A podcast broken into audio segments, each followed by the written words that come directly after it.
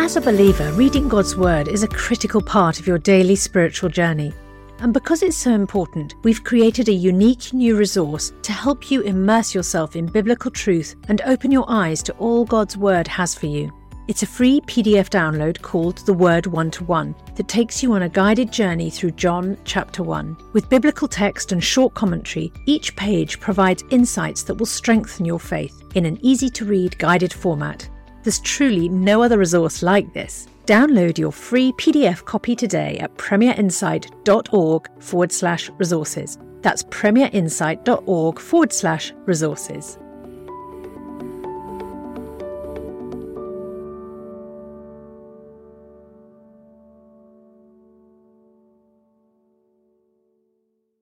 Bringing the Word to life. The Bible in a year. Leviticus chapter 24. The Lord said to Moses, Command the Israelites to bring you clear oil of pressed olives for the light, so that the lamps may be kept burning continually. Outside the curtain that shields the Ark of the Covenant law in the tent of meeting, Aaron is to tend the lamps before the Lord from evening till morning, continually. This is to be a lasting ordinance for the generations to come. The lamps on the pure gold lampstand before the Lord must be tended continually. Take the finest flour and bake twelve loaves of bread, using two tenths of an ephah for each loaf. Arrange them in two stacks, six in each stack, on the table of pure gold before the Lord. By each stack, put some pure incense as a memorial portion to represent the bread and to be a food offering presented to the Lord.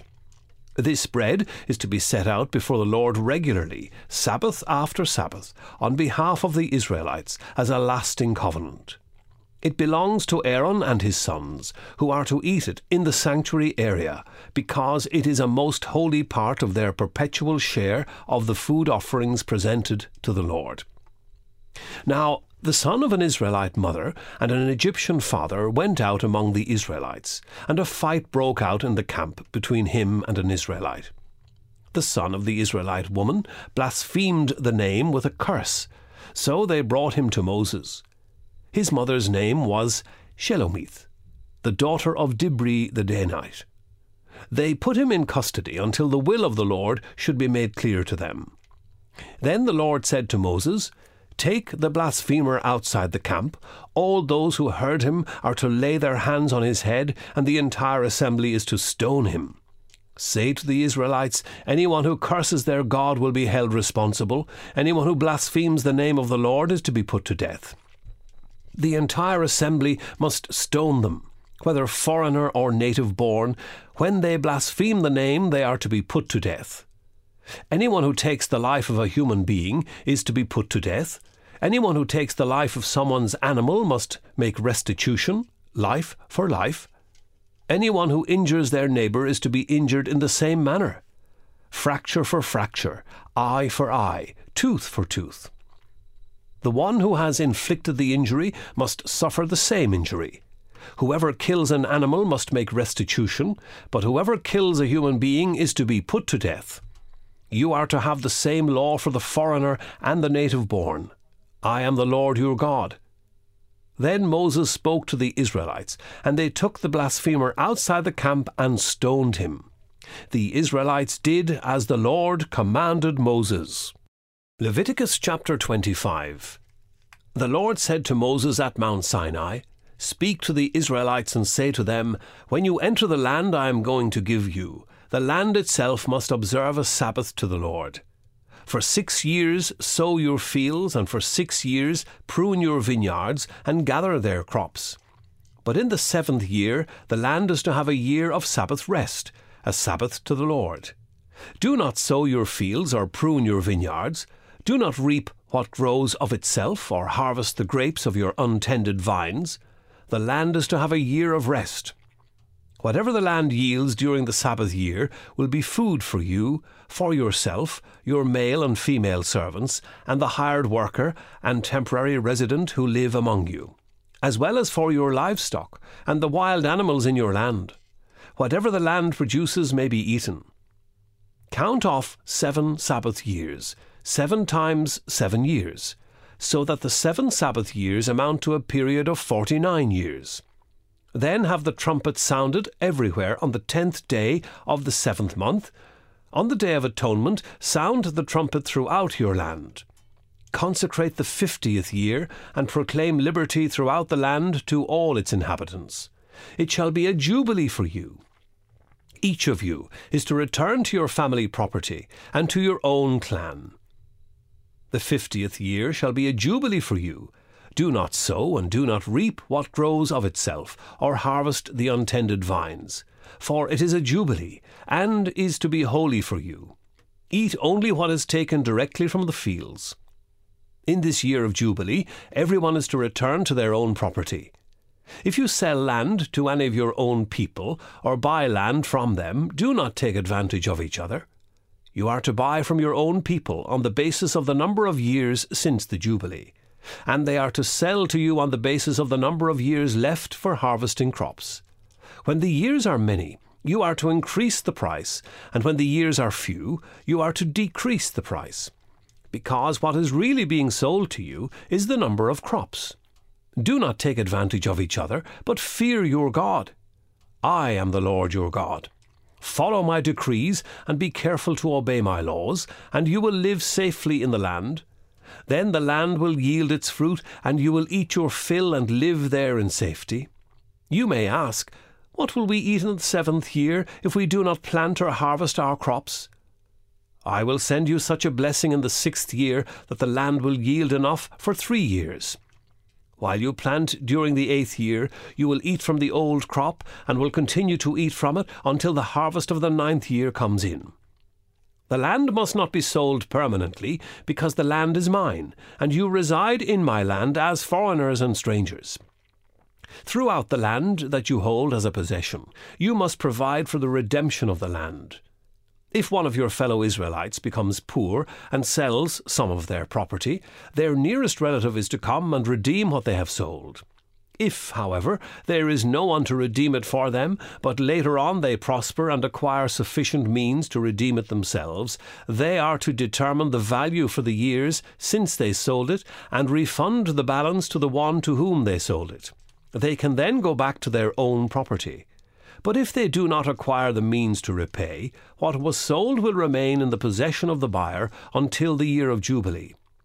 It will be returned in the Jubilee, and they can then go back to their property. Anyone who sells a house in a walled city retains the right of redemption a full year after its sale. During that time, the seller may redeem it. If it is not redeemed before a full year has passed, the house in the walled city shall belong permanently to the buyer and the buyer's descendants. It is not to be returned in the Jubilee. But houses in villages without walls around them are to be considered as belonging to the open country. They can be redeemed, and they are to be returned in the Jubilee. The Levites always have the right to redeem their houses in the Levitical towns which they possess. So the property of the Levites is redeemable, that is, a house sold in any town they hold and is to be returned in the Jubilee, because the houses in the towns of the Levites are their property among the Israelites. But the pasture land belonging to their towns must not be sold, it is their permanent possession. If any of your fellow Israelites become poor and are unable to support themselves among you, help them as you would a foreigner and stranger, so they can continue to live among you. Do not take interest or any profit from them, but fear your God so that they may continue to live among you. You must not lend them money at interest or sell them food at a profit. I am the Lord your God, who brought you out of Egypt to give you the land of Canaan and to be your God. If any of your fellow Israelites become poor and sell themselves to you, do not make them work as slaves. They are to be treated as hired workers or temporary residents among you. They are to work for you until the year of Jubilee. Then they and their children are to be released, and they will go back to their own clans and to the property of their ancestors. Because the Israelites are my servants, whom I brought out of Egypt, they must not be sold as slaves. Do not rule over them ruthlessly, but fear your God.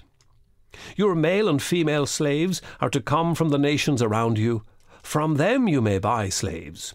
You may also buy some of the temporary residents living among you and members of their clans born in your country, and they will become your property. You can bequeath them to your children as inherited property and can make them slaves for life, but you must not rule over your fellow Israelites ruthlessly. If a foreigner residing among you becomes rich, and any of your fellow Israelites become poor, and sell themselves to the foreigner or to a member of the foreigner's clan, they retain the right of redemption after they have sold themselves. One of their relatives may redeem them. An uncle or a cousin or any blood relative in their clan may redeem them. Or, if they prosper, they may redeem themselves. They and their buyer are to count the time from the year they sold themselves up to the year of Jubilee. The price for their release is to be based on the rate paid to a hired worker for that number of years. If many years remain, they must pay for their redemption a larger share of the price paid for them. If only a few years remain until the year of Jubilee, they are to compute that and pay for their redemption accordingly. They are to be treated as workers hired from year to year.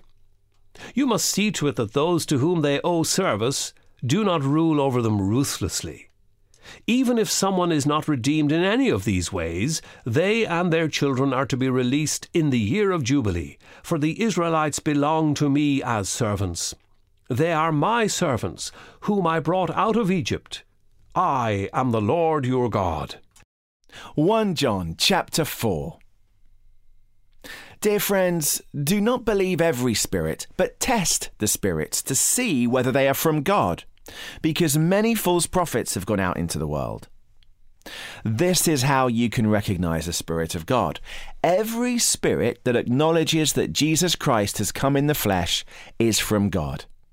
But every spirit that does not acknowledge Jesus is not from God. This is the spirit of the Antichrist, which you have heard is coming, and even now is already in the world. You dear children, are from God and have overcome them, because the one who is in you is greater than the one who is in the world. They are from the world, and therefore speak from the viewpoint of the world, and the world listens to them. We are from God. And whoever knows God listens to us. But whoever is not from God does not listen to us. This is how we recognize the spirit of truth and the spirit of falsehood. Dear friends, let us love one another, for love comes from God. Everyone who loves has been born of God and knows God. Whoever does not love does not know God, because God is love. This is how God showed his love among us. He sent his one and only Son into the world that we might live through him. This is love. Not that we loved God but that he loved us and sent his Son as an atoning sacrifice for our sins. And, dear friends, since God so loved us, we also ought to love one another. No one has ever seen God. But if we love one another, God lives in us, and his love is made complete in us. This is how we know that we live in him and he in us. He has given us of his Spirit. And we have seen and testified that the Father has sent his Son to be the Saviour of the world. If anyone acknowledges that Jesus is the Son of God, God lives in them, and they in God. And so we know and rely on the love God has for us. God is love. Whoever lives in love lives in God, and God in them. This is how love is made complete among us, so that we will have confidence on the day of judgment. In this world, we are like Jesus. There is no fear in love. But perfect love drives out fear, because fear has to do with punishment. The one who fears is not made perfect in love. We love because he first loved us. Whoever claims to love God yet hates a brother or sister is a liar. For whoever does not love their brother and sister whom they have seen cannot love God, whom they have not seen. And he has given us this command anyone who loves God must also love their brother and sister. For more resources to help you bring the word to life, go to premier.org.uk slash Bible. This reading has been taken from the NIV Bible Biblica and is published by Hodder and Stoughton.